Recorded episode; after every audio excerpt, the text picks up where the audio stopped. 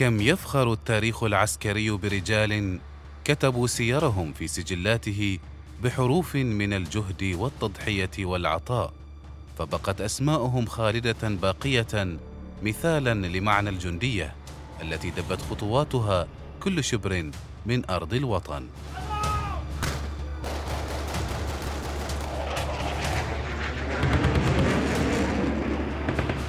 جنود برنامج أسبوعي نتعرف من خلاله على الجنود الذين ضحوا بحياتهم من أجل أوطانهم.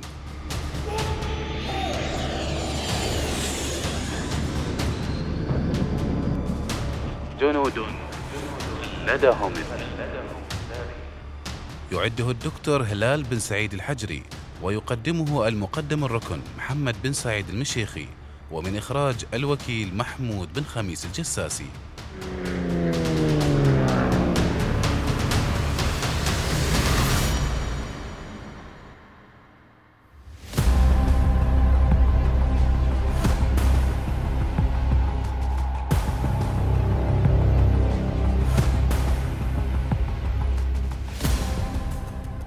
جنود خلدهم التاريخ. إندرا لال روي.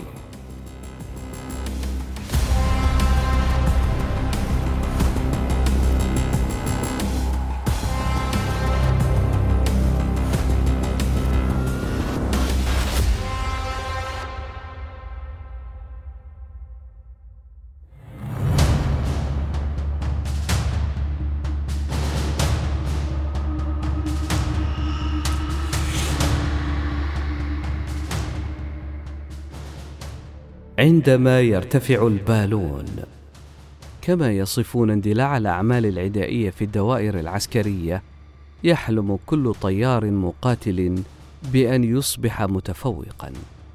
كل ما يلزم هو تسجيل خمسة انتصارات جوية. شهدت الحربان العالميتان العديد من الطيارين الذين أصبحوا مقاتلين متفوقين. واستمر البعض في تحقيق انتصارات لا تصدق. كانت الحرب العالمية الأولى أول صراع رئيسي لطائرات تشارك في معارك جوية في ذلك الوقت.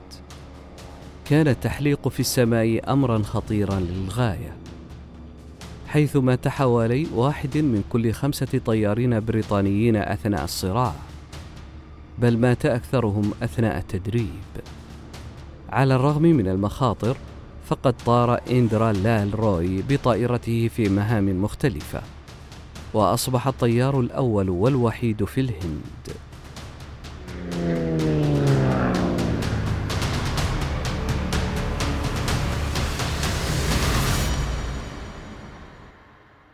ولد إندرا لال روي في كلكتة بالهند في الثاني من ديسمبر من عام 1898 كان والده محاميا وكانت العائلة تعيش في عقار يدعى لاخوتيا. والذي أسسه سلفهم روب شاندرا روي في القرن السابع عشر. كان لدى روي عدد من الأقارب البارزين فقد كان جده من أوائل الأطباء الهنود الذين تدربوا على نمط الغربي للطب. وكان شقيقه الأكبر جنديا في الكتيبة الأولى سرية المدفعية المحترمة ويعرف باسم أبي الملاكمة الهندية لدوره في الترويج لهذه الرياضة في الهند.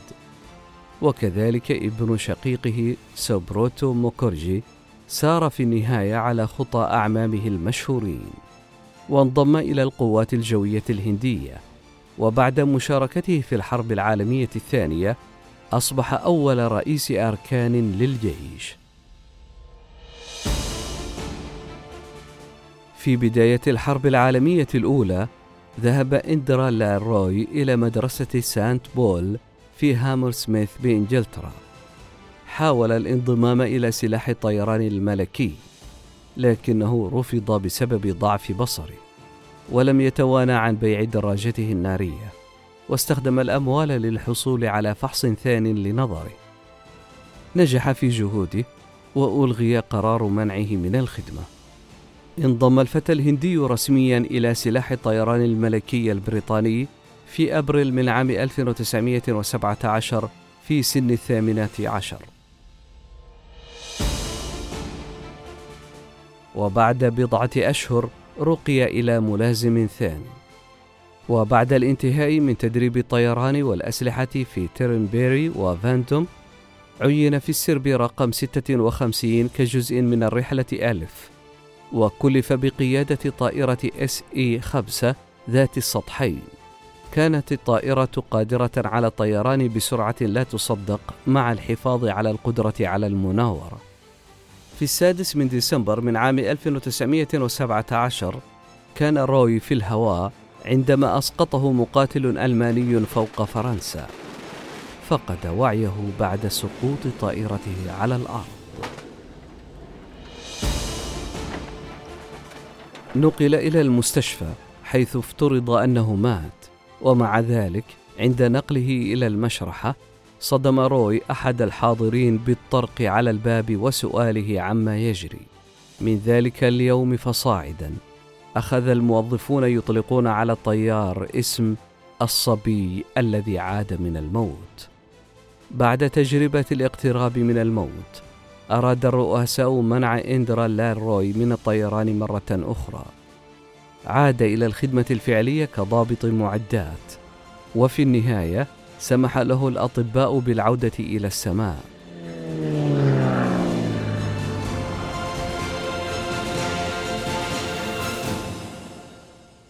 واصل روي تحقيق سلسلة مذهلة من الانتصارات.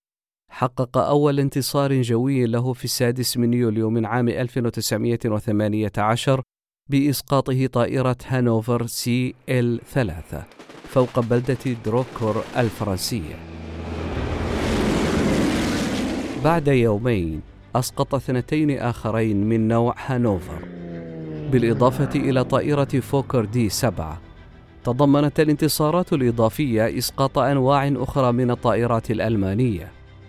مهارات روي كطيار مقاتل سمحت له بأن يصبح بطل الطيران الهندي الأول والوحيد في الحرب العالمية الأولى.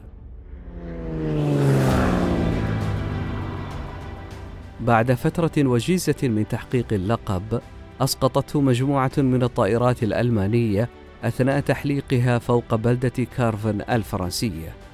كان عمره 19 عاما فقط. بعد انتهاء الحرب في الحادي عشر من نوفمبر من عام 1918 عثر على جثة روي وتحديد هويتها ودفنها في مقبرة ستيفل البلدية في فرنسا. على قبره بالفرنسية والبنجالية نقش كما هو مترجم: قبر محارب شجاع احترمه لا تلمسه.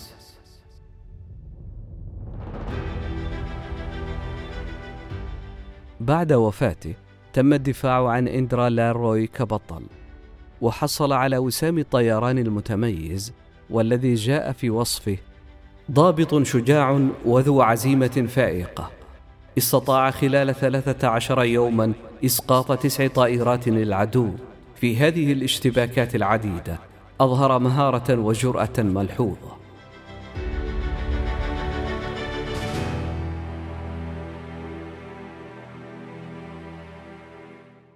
يعرف روي أيضا بأنه بطل في موطنه الهند. تم إصدار طوابع تذكارية متعددة تكريما له. ففي ديسمبر من عام 1998 بمناسبة الذكرى المئوية لميلاده أصدرت دائرة البريد الهندية طابعا تذكاريا على شرفه. وهكذا أصبح إندرا لال روي من الجنود الذين خلدهم التاريخ.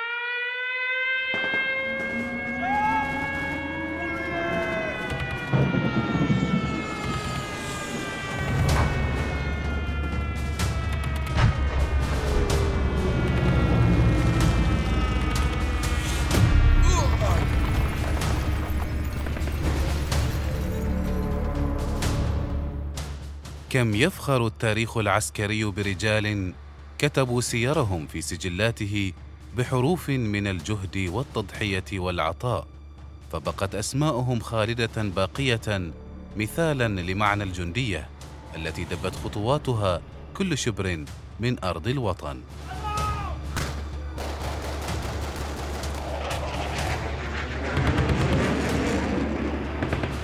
جنود برنامج أسبوعي نتعرف من خلاله على الجنود الذين ضحوا بحياتهم من أجل أوطانهم.